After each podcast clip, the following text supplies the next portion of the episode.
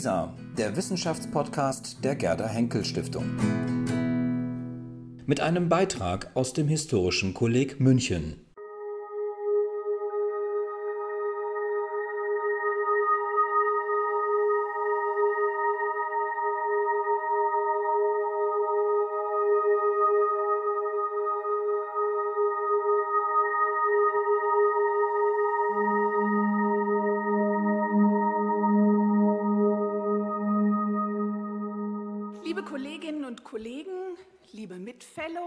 Liebe Mitarbeiterinnen und Mitarbeiter des Historischen Kollegs. Historisches Kolleg 2020.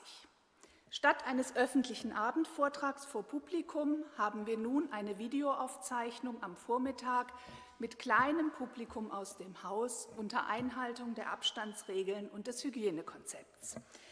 Man könnte das als Folge eines erfolgreichen Zukunftshandelns bezeichnen.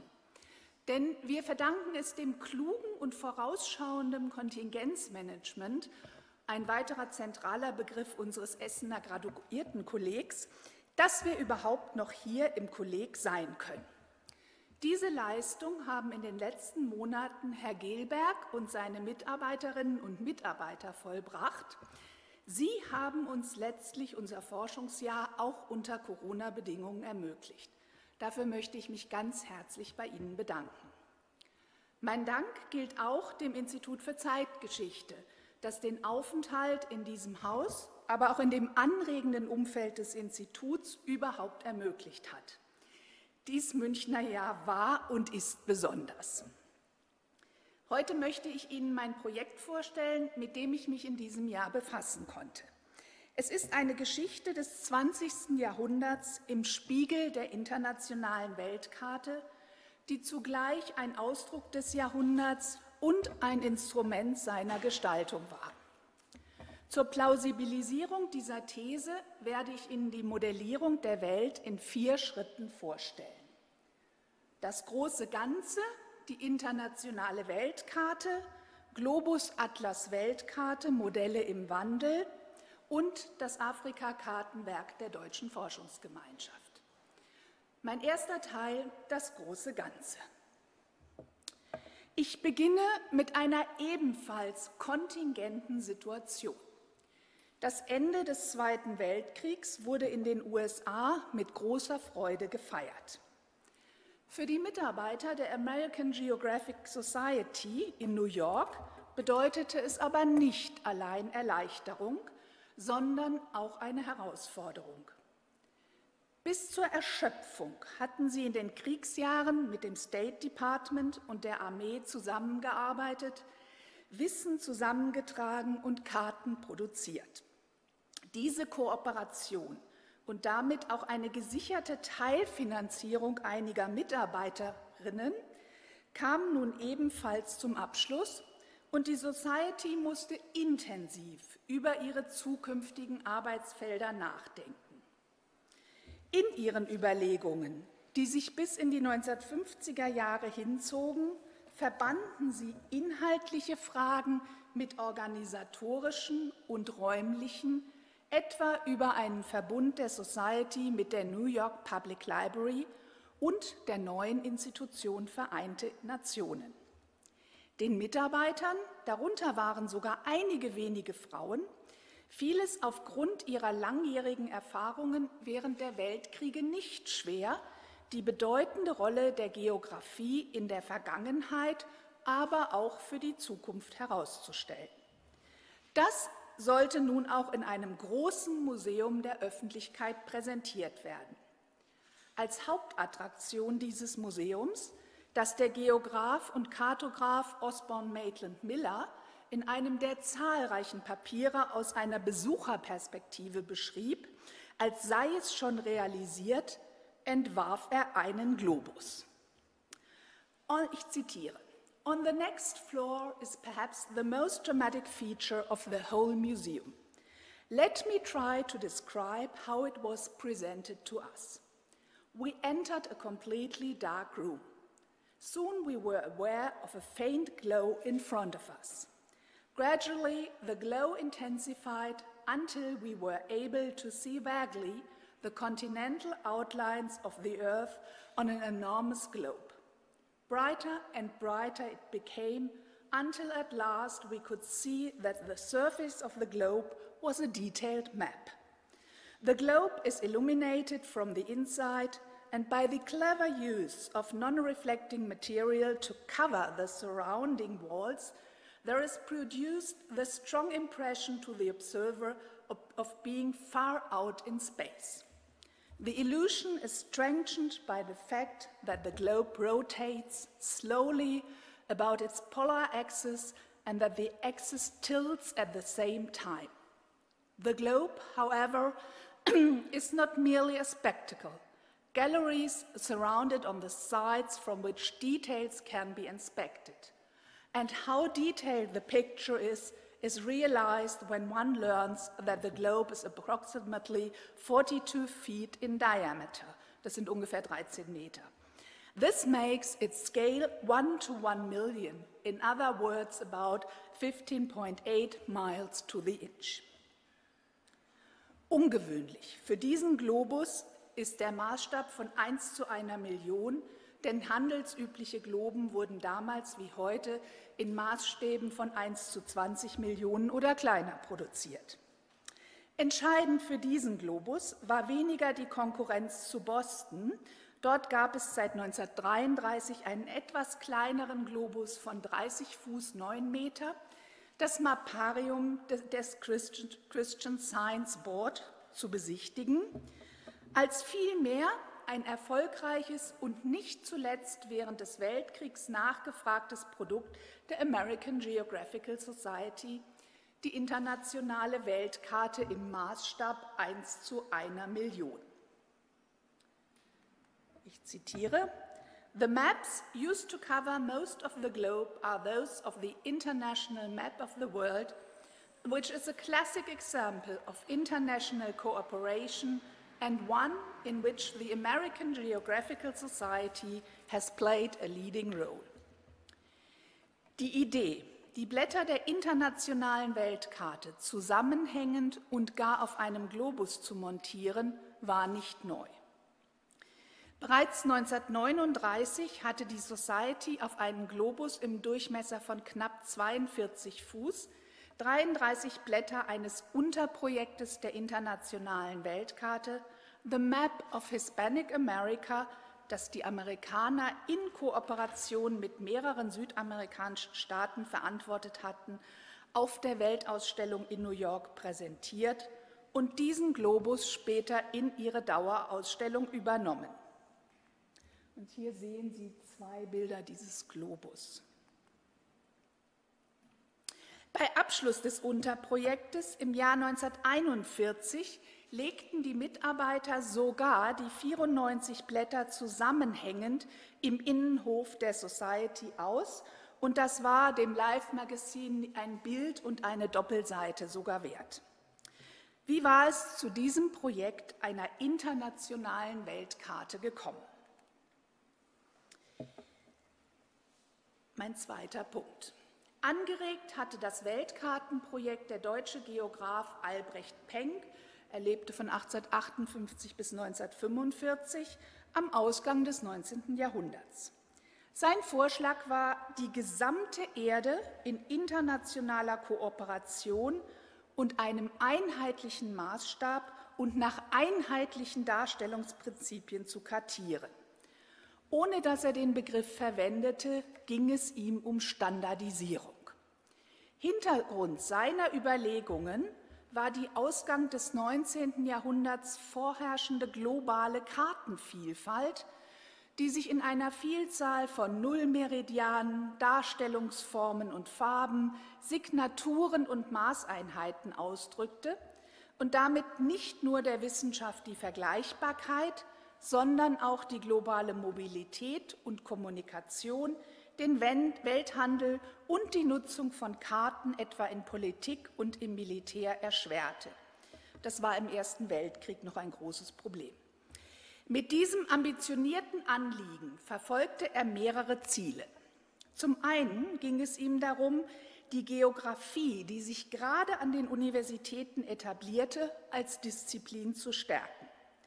Zum Zweiten sah er in der Karte den methodischen Kern dieser im Schnittfeld verschiedener Forschungsrichtungen angesiedelten Wissenschaft. Das Spektrum reichte von den Forschungsreisen über die Geologie bis zur Kartografie.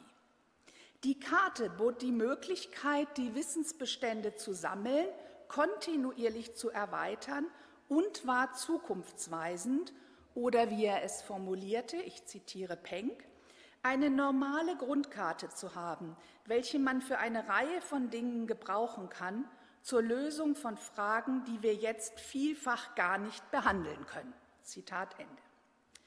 Drittens sah er in der internationalen Kooperation die Chance für wissenschaftlichen Austausch mit dem Ziel der Vergleichbarkeit durch Standardisierung.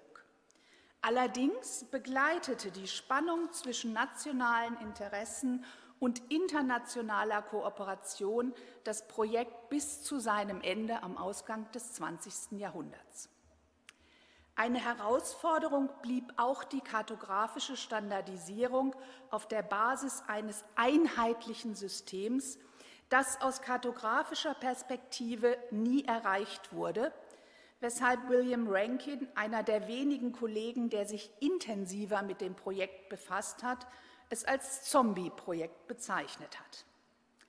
Mit dieser Einschätzung übersehen wir als heutige Nutzer von Google Maps und standardisierten Kartendarstellungen jedoch die langfristigen Wirkungen des Projekts, das zur Etablierung von Konventionen wie etwa den Höhenlinien, Städtesignaturen oder die Farbgebung für Gewässer in Blau maßgeblich beitrug.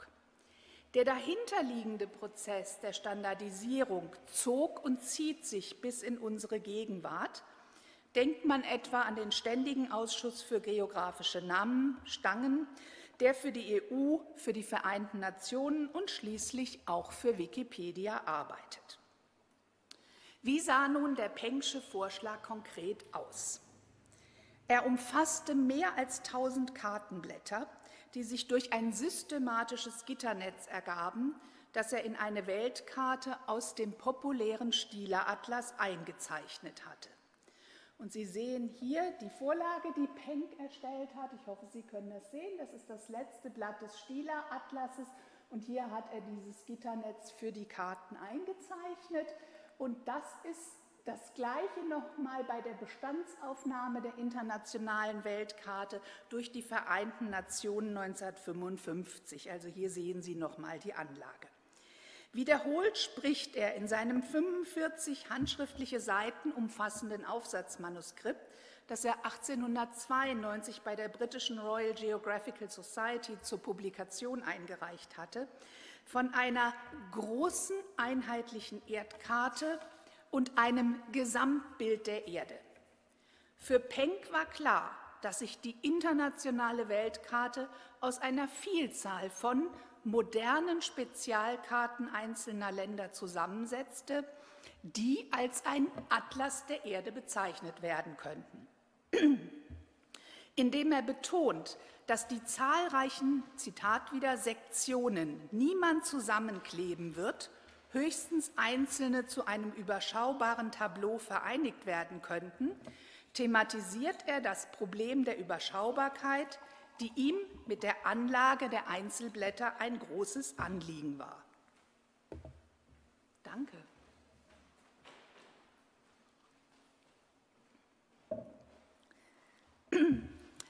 Man bedenke nur, dass Asien im Maßstab von 1 zu einer Million eine acht Meter hohe Wand bedecken würde, die man nur aus Entfernungen überblicken könnte, aus welchen die Einzelheiten der Karte nicht mehr erkennbar sind.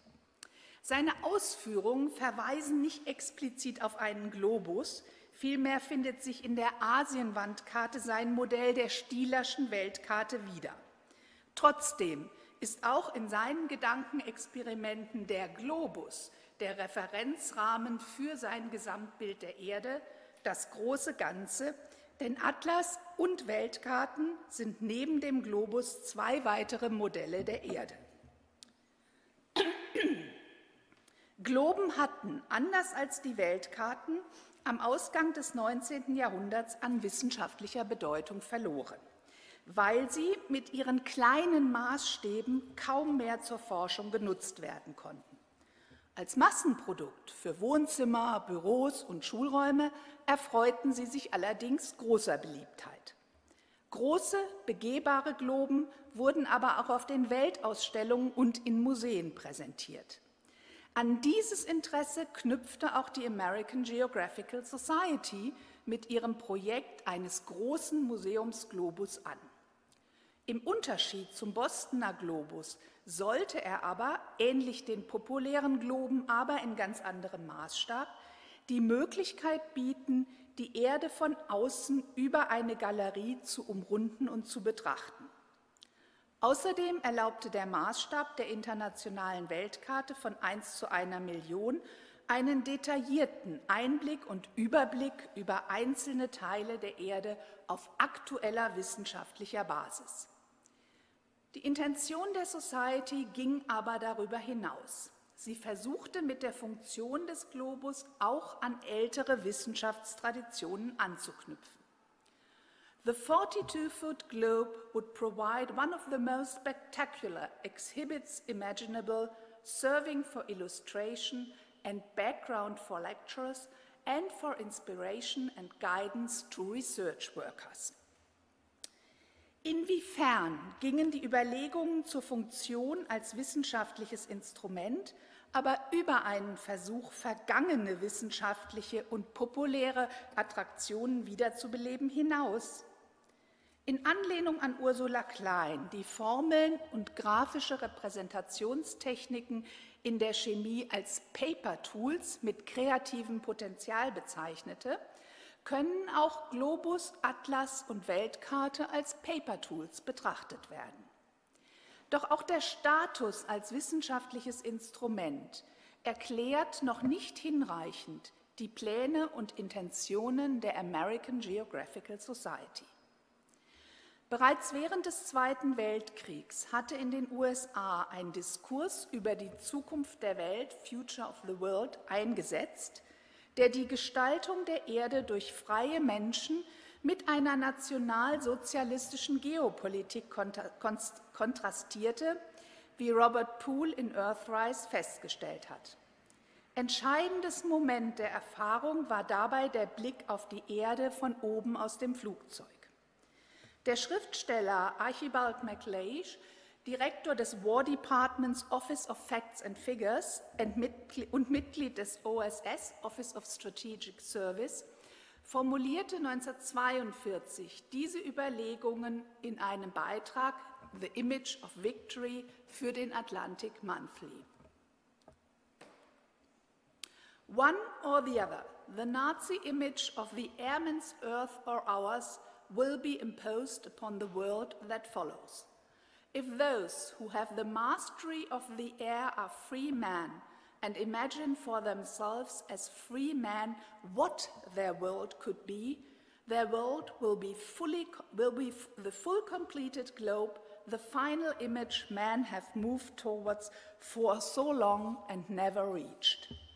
Never in all their history have men been able truly to conceive the whole world as one, a single sphere, a globe having the qualities of a globe, a round earth in which all the directions eventually meet, in which there's no center because every point or none is center, an equal earth which all men occupy as equals.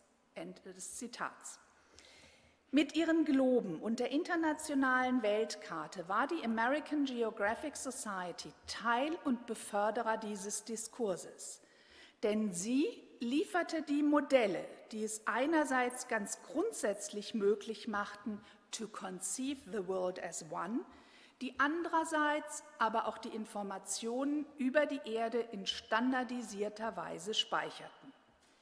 Im Fall der internationalen Weltkarte ging der Informationsgehalt über die physischen Merkmale der Erde hinaus, denn Art und Charakter der Informationen waren einer Perspektive des Fortschritts oder Theoremen der Modernisierung verhaftet. So verzeichneten die Blätter der Weltkarte den Stand der Mobilität und Kommunikation, Eisenbahn, Telegrafie, Flughäfen und Autobahnen, der Industrialisierung von Städten wie auch Ressourcen.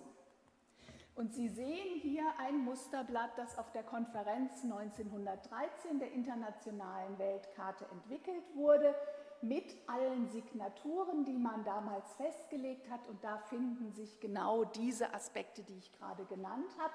Und damit Sie sich die Blätter der internationalen Weltkarte, die einzelnen vorstellen können, hier ein Musterblatt Shangri-La der American Geographical Society, das sie in der Zwischenkriegszeit bzw. in den 40ern erstellt haben. Um diese Aspekte der Modernisierung war es letztlich auch den Amerikanern bei ihrem Engagement für die Map of Hispanic America gegangen. Die Funktion der internationalen Weltkarte, und darin liegt ihre Bedeutung für das 20. Jahrhundert, beschränkte sich aber nicht allein auf Anschauung und Speicherung. Von Anbeginn an dielte sie als Paper-Tool der Generierung wissenschaftlicher Erkenntnisse mit Effekten auf die Weltwahrnehmung, die Erfahrung und das Handeln.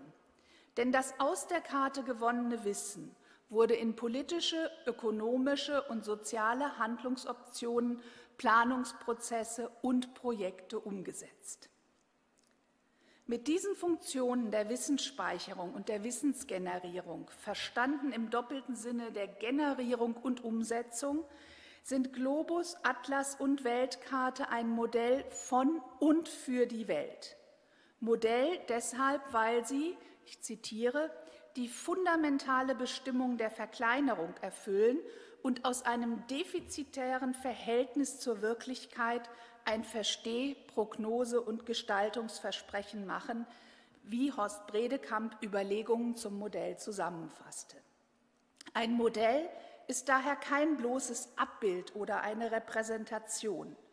Zentral sind vielmehr die Rollen, die nach Reinhard Wendler einem Modell in spezifischen Situationen zugewiesen werden. Globus, Globus, Atlas und Weltkarte können wir als eine Modellkonstellation betrachten, deren wesentliches Charakteristikum im Bezug zur Erde als dem großen Ganzen liegt. Und ich zeige Ihnen das nochmal an diesem Bild, dem Globus der American Geographical Society, der für das Museum geplant war. Sie sehen den Globus, hier, das ist der Ausschnitt. Sie haben dann hier den kleinen Globus und Sie haben hier einen Teil der Map of Hispanic America zusammengesetzt aus den Einzelblättern. Wir haben in gewisser Weise die drei Elemente zusammen. Diese drei Elemente der Modellkonstellation Globus, Atlas und Weltkarte verweisen aufeinander wie am Beispiel des Globus der American Geographical Society zu sehen war, grenzen sich zugleich voneinander ab, ermöglichen den Vergleich und erfüllen verschiedene Funktionen. Es ist kein Zufall, dass der Globus als wohl das älteste Modell der Erde in den theoretischen Überlegungen zu Modell und Modellierung zu Beginn des 20. Jahrhunderts immer als Beispiel angeführt wird. Diesen Status scheint er jedoch gegenwärtig verloren zu haben. Ein möglicher Grund ist, dass Modell und Referenzobjekt in der zweiten Hälfte des 20. Jahrhunderts einen Prozess der Verschmelzung durchlaufen haben. Von Verschmelzung ist deshalb zu sprechen, weil ziemlich genau seit 1968, nämlich seit Apollo 8, eine Perspektive auf die Erde möglich ist, die bis dahin bestenfalls theoretisch und literarisch möglich war, wie wir aus den Untersuchungen von Dennis Cosgrove und Moritz Reifers wissen. Es geht um den Blick des Menschen auf die Erde von außen.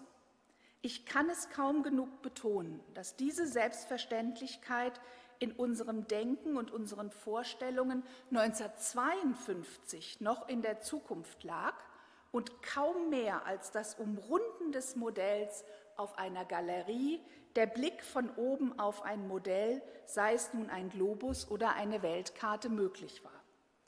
Um diesen fundamentalen Wandel unserer Wahrnehmung seit der zweiten Hälfte des 20. Jahrhunderts zu unterstreichen, will ich im Folgenden nochmal auf den Globus als Modell eingehen, mit dem Ziel, den Stellenwert und die Relevanz der internationalen Weltkarte als ein Modell des 20. Jahrhunderts mit Referenz auf die Erde, die gesamte Erde als großes Ganzes in Produktion, Darstellung, Nutzung und Wirkung zu unterstreichen.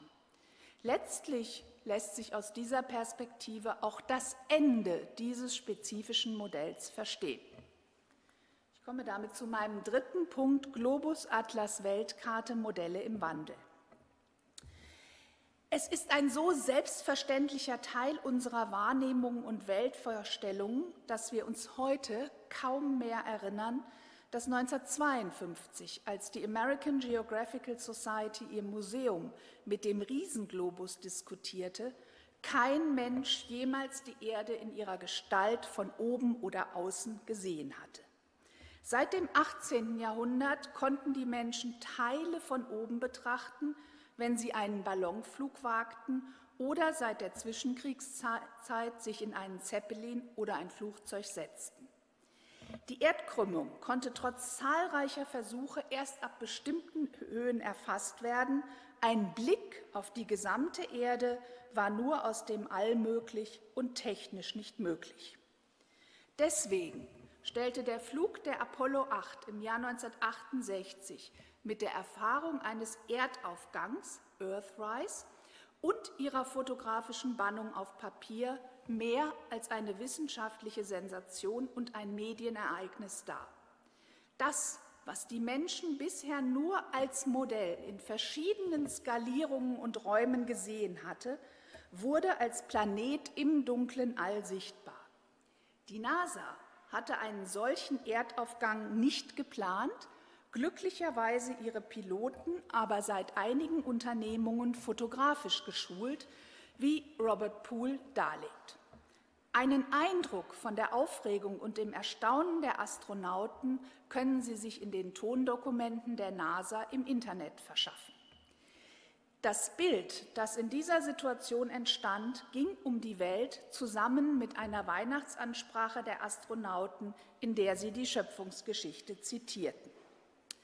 Vier Jahre später gelang einer weiteren Mission die Aufnahme der Erde, die zu einer Ikone des 20. Jahrhunderts wurde, Blue Marble. Erwähnt sei an dieser Stelle, dass sich mit diesen Aufnahmen ein neuer Diskurs über die Einzigartigkeit und Fragilität der Erde etablierte, der bis heute anhält. Ich möchte mich hier aber und heute auf einen anderen Aspekt konzentrieren. Hinter der Überraschung und Aufregung der drei Astronauten bei diesem Erdaufgang verbirgt sich eine wissenschaftliche Entwicklung, deren Stränge wir bis in die frühe Neuzeit zurückverfolgen können. Im Ergebnis lässt sie sich als ein paradigmatischer Wandel im Umgang mit dem Kosmos und den Modellen von Erde und All charakterisieren. Dazu werfen wir nochmal einen Blick auf die Erdkugel. Die Überlegungen und Berechnungen zur Kugelgestalt der Erde entstanden in der Antike und wurden durch das Mittelalter bis in die frühe Neuzeit tradiert. Einerseits galt die Kugel als perfekte Form und außerdem hatten Gelehrte seit dem 13. Jahrhundert aus Wahrnehmungen der Sterne und des Sonnenlaufs auf die Kugelgestalt geschlossen.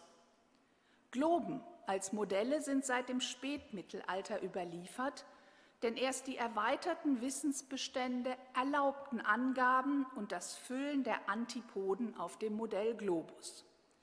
Mittelalterliche Weltkarten zeigen durchaus die Kugelgestalt der Erde und die aus Erfahrung und der Bibel bekannte Welt. Diese Erde wurde aber als Teil eines Gesamtsystems des Kosmos gedacht, der in gewisser Weise als ein in sich geschlossenes System der Planeten mit der Erde im Mittelpunkt betrachtet wurde. Dieser Kosmos war Gegenstand der Überlegungen, Schriften und Debatten zahlreicher Gelehrter im 16. Jahrhundert, von Sebastian Münster über Gerhard Mercator bis zu Johannes Kepler und anderen. Sie schrieben und arbeiteten sich im wörtlichen Sinne an ihren Kosmographien ab. Ihr Wissen zogen sie aus antiken und christlichen Schriftstellern, Reiseberichten, Karten, Globen und dem wissenschaftlichen Austausch mit Kollegen.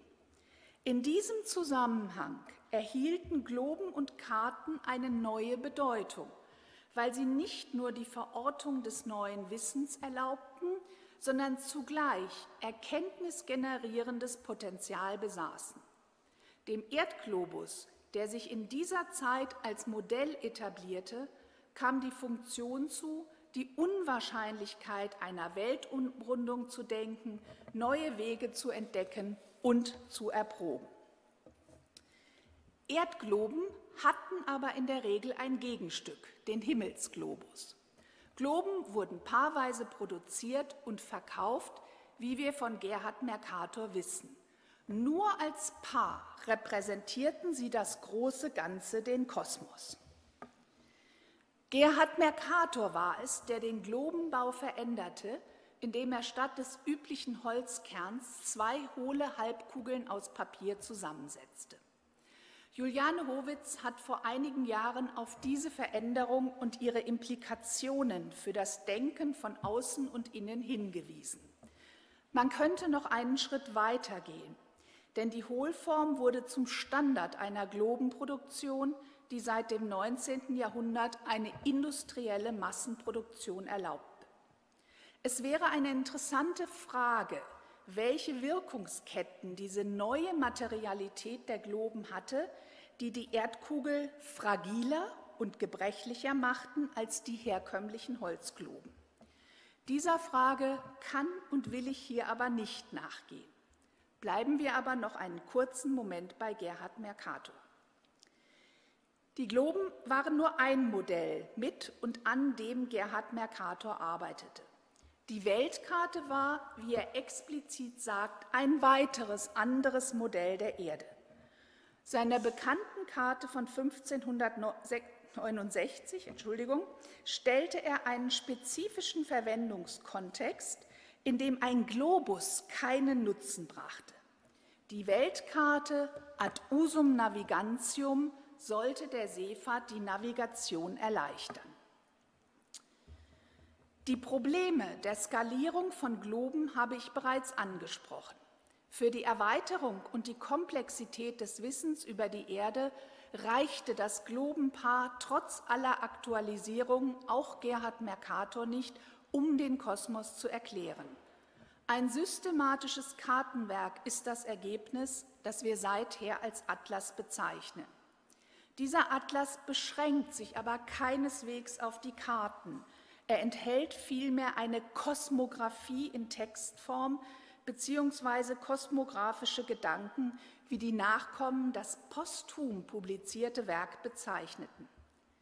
Die Texte und Karten, die einer systematisierenden Anordnung folgen, verweisen auf die Erde als Teil des Kosmos.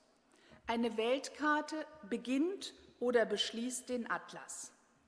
Diese Hinweise zum neuen Ordnungssystem Atlas im Unterschied zu einer Buchbindersynthese müssen hier genügen. Mit diesem Atlas schuf Gerhard Mercator ein neues Modell der Erde, das dem Stand des Wissens und ihrer Komplexität zeitgemäß gerecht wurde. Auf einen Aspekt sei an dieser Stelle noch hingewiesen. Mercator thematisiert den Prozess der Modellierung indem er von Fabricati Figura spricht. Am Rande sei hier noch erwähnt, dass in der gelehrten Generation nach Mercator, zu erwähnen ist hier etwa Johannes Kepler, sich schließlich der oben skizzierte paradigmatische Wandel der Teilung des Kosmos in einen offenen Raum des Alls mit diversen Planeten auf der einen und der Erde auf der anderen Seite einsetzte. Das hatte auch materielle Folgen.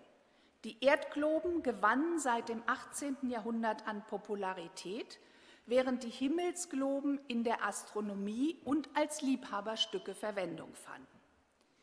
Die Modellkonstellation von Karte und Erdglobus setzte sich aber fort, wie wir an den Ausführungen Pengs und den Bemühungen der American Geographical Society gesehen haben.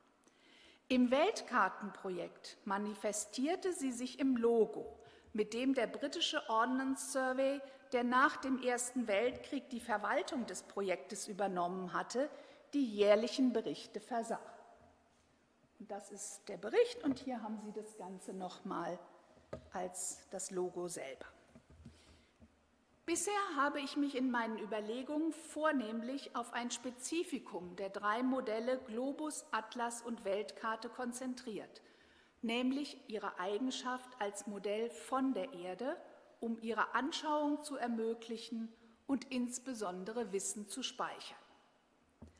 Offen ist bisher die Frage nach der zweiten Funktion, die letztlich in Anlehnung an die theoretischen Überlegungen die Rede von Modellen rechtfertigt. Es geht um ihre Eigenschaft, Erkenntnisprozesse und Handlungsoptionen zu generieren im Sinne eines Modells für die Erde. Das stellt uns Historikerinnen in der Tat vor ein gravierendes Quellenproblem, da Nutzer in der Regel den Einsatz von Paper Tools seltener oder nur verdeckt thematisieren. Hinweise auf Verwendungskontexte in den Weltkriegen, bei Grenzstreitigkeiten, auf der Suche nach Ressourcen oder im Kontext nationalsozialistischer Bevölkerungspolitik lassen sich jedoch in unterschiedlichen Zusammenhängen ausmachen. Ich möchte mich heute noch ich möchte heute noch kurz ein Beispiel vorstellen, das die Generierung von Wissen und Handlungsoptionen unterstreicht, ohne die Speicherung zu vernachlässigen. Meine Wahl knüpft an einige anregende Diskussionen an, die wir hier im Haus seit dem vergangenen Jahr geführt haben. Und damit komme ich zu meinem vierten und letzten Punkt. Das Afrika-Kartenwerk der Deutschen Forschungsgemeinschaft. Um das Afrika-Kartenwerk vorzustellen, kehren wir gleich noch einmal zur American Geographical Society und ihren Zukunftsüberlegungen nach Kriegsende zurück. Zuvor muss ich noch erwähnen, dass das Projekt der internationalen Weltkarte von Anfang an europäisch dominiert war, europäisch und nordamerikanisch, auch wenn sich einige Staaten Südamerikas, Siam, aber auch Japan beteiligten und China telegrafisch seine Mitwirkung zugesagt hatte. Die Vertretung Afrikas hatten allerdings die Europäer für sich beansprucht. Ausschließlich Ägypten zählte zu den Teilnehmern, was sich auch im Logo eindrucksvoll spiegelt. Bereits auf einer der ersten Konferenzen war festgelegt worden, wie Afrika zu kartieren sei. Verantwortlich waren die jeweiligen Kolonialmächte, deren Zuständigkeit in das afrikanische Territorium gleichsam eingeschrieben wurde. Und Sie sehen hier die Aufteilung Afrikas zwischen den beteiligten europäischen Mächten, wie sie 1913 auf der Weltkartenkonferenz festgelegt wurde. An dieser Praxis hatte sich auch nach dem Ersten Weltkrieg wenig geändert. Nach dem Zweiten Weltkrieg stellte einer der Kollegen schon in einer der ersten Sitzungen der American Geographical Society die eher rhetorische Frage, ob es sinnvoll sei, sich nun nach Abschluss der Map of Hispanic America, die hatte, hatten sozusagen die USA verantwortet, dem afrikanischen Kontinent zuzuwenden. Die Ablehnung war einhellig, obwohl bereits seit dem Krieg Memos zirkulierten, die die Notwendigkeit von Area Studies unter Einbindung der Sozialwissenschaften unterstrichen. Im Jahr 1947 kursierte in der Arbeitsgruppe ein Papier des späteren Präsidenten der Carnegie Foundation for the Advancement of Teaching, John Gardner, indem er die Notwendigkeit von Area Studies sowie die Ausbildung von Lehrer und Lehrerinnen und Experten thematisierte.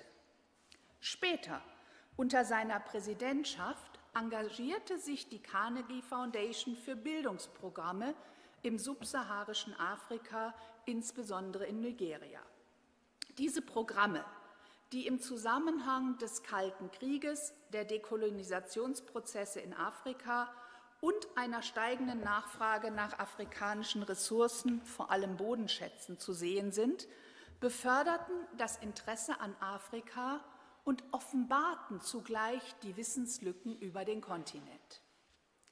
Die Festrede auf dem Dinner für Sponsoren im Dezember 1962 hielt der Geograf George Herbert Kimball, der 1960 ein breit rezipiertes zweibändiges Werk Tropical Africa publiziert hatte. Der Zugang zu Ressourcen und die dafür notwendige Infrastruktur, die der Entwicklungshilfe bedurfte, standen im Zentrum seiner Abhandlung. Keine Zahlen, no data, wie hier bei einer, seiner Karte zur weiblichen und jugendlichen Bevölkerung, und es ist nur eine von vielen, musste er wiederholt vermerken. Und Sie sehen das hier oben.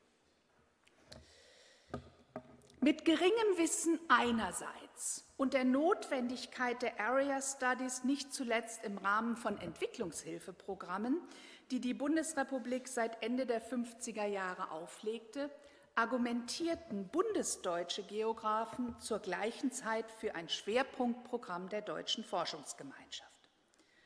Afrika war für die beteiligten Wissenschaftler kein Neuland. Sie konnten umfangreiche Erfahrungen und Forschungen in Afrika vorweisen. Schon in der Zwischenkriegszeit hatten sie sich mit der Kartierung Afrikas befasst und intensiv am Handbuch der praktischen Kolonialwissenschaften mitgearbeitet. Die Debatten der Antragsteller des Schwerpunktprogramms über die Anlage und die Gliederung des Werks bis zur Titelfrage verweisen auf die Kontinuität zur Afrikaforschung der Zwischenkriegszeit mit ihren inhaltlichen Implikationen. Ich möchte Ihre Aufmerksamkeit aber nun auf das Kartenwerk und die Modellierung von Afrika lenken.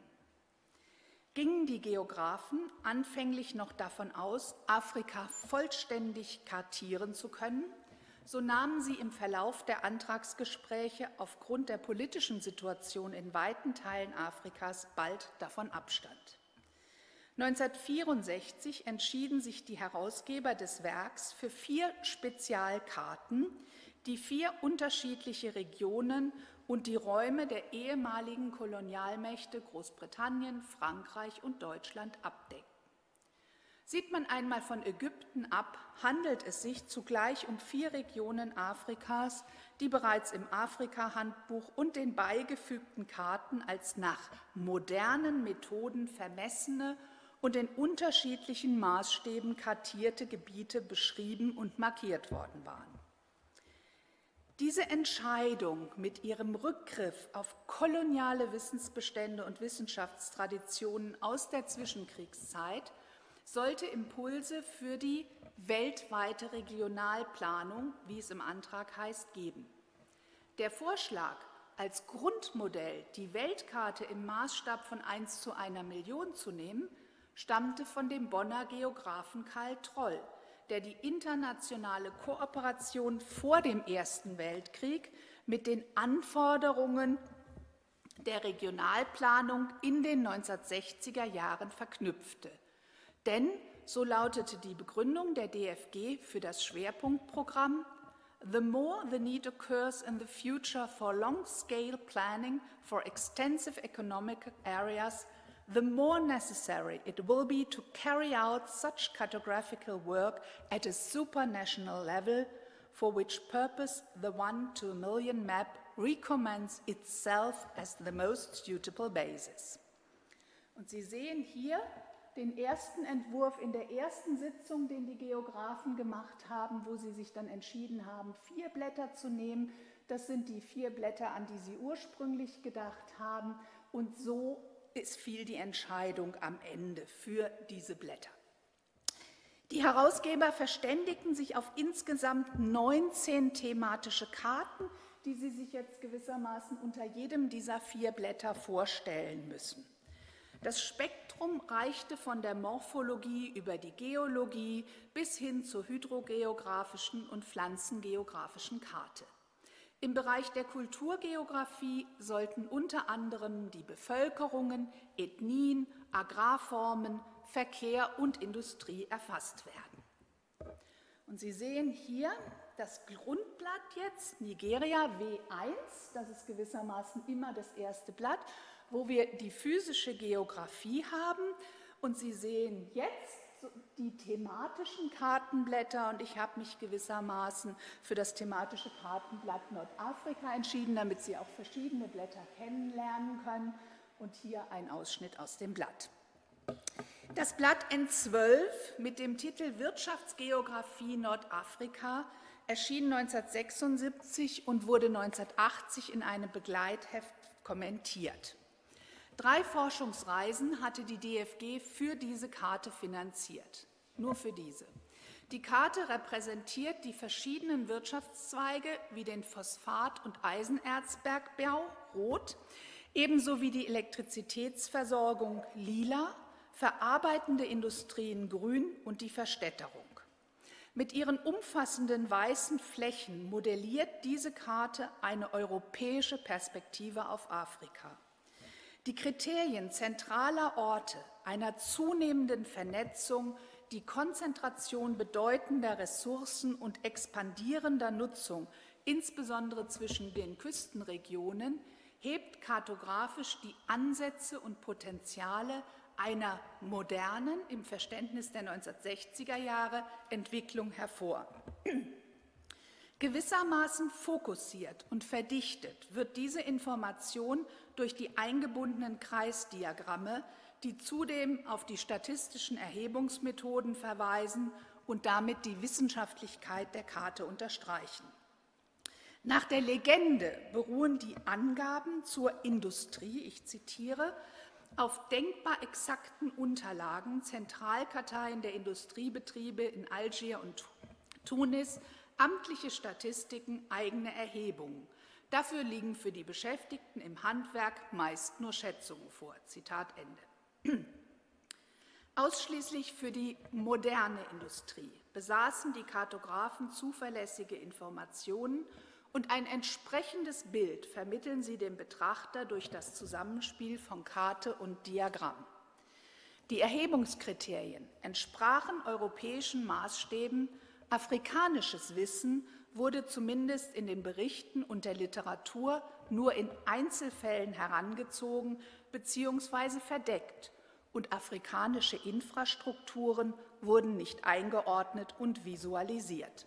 Und das können Sie auch an einem anderen Blatt sehen.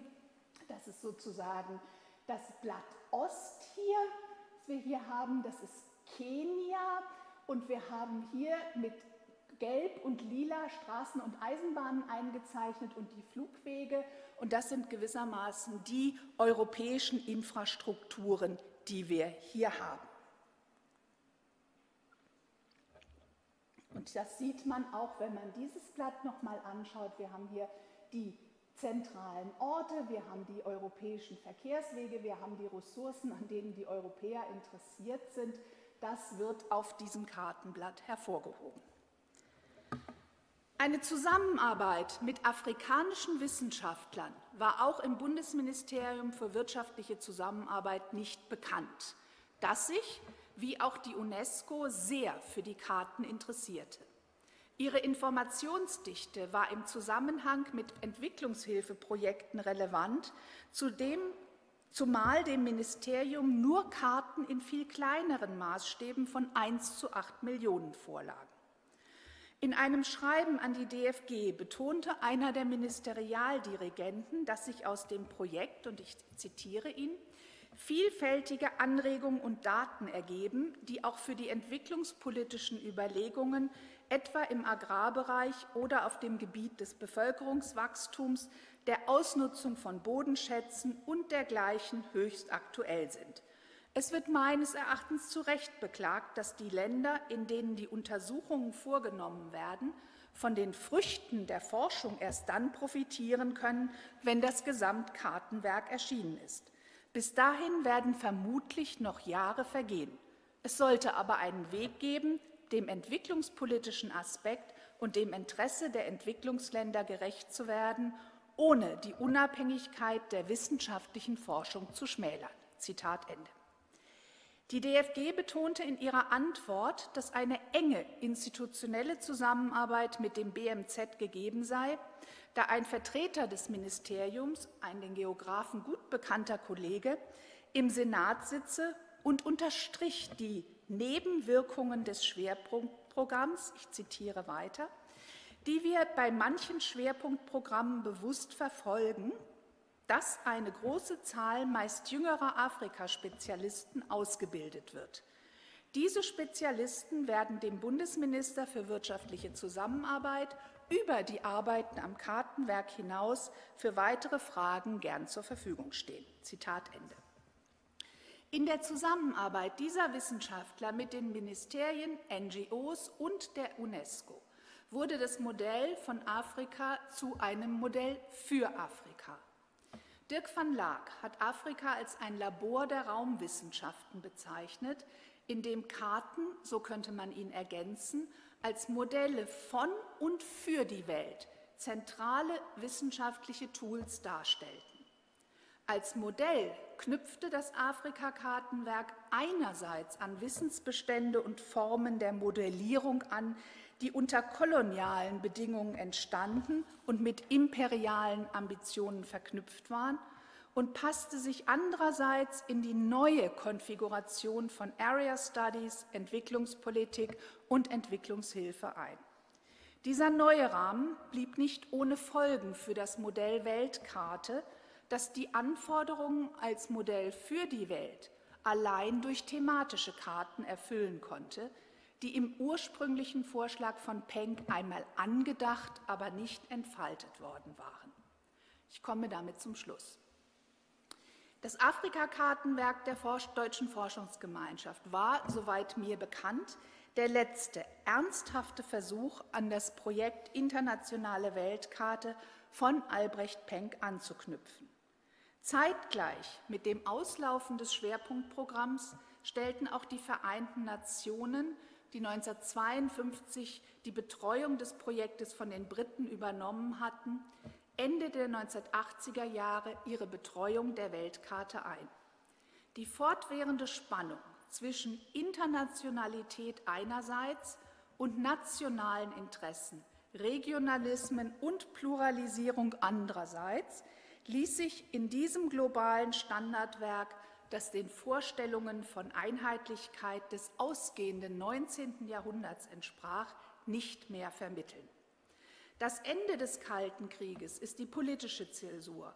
Hinzu kamen neue Wahrnehmungsmodi durch bildgebende Verfahren und die Möglichkeit der Außensicht auf den Globus im All, die neue Formen der Modellierung hervorbrachten. Die Weltkarte, zerlegt in tausend standardisierte Einzelkarten, die aber doch kein Gesamtbild ergaben, war letztlich ein Modell des 19. Jahrhunderts und hatte am Ende des 20. Jahrhunderts ausgedient. Ich danke Ihnen für die Aufmerksamkeit.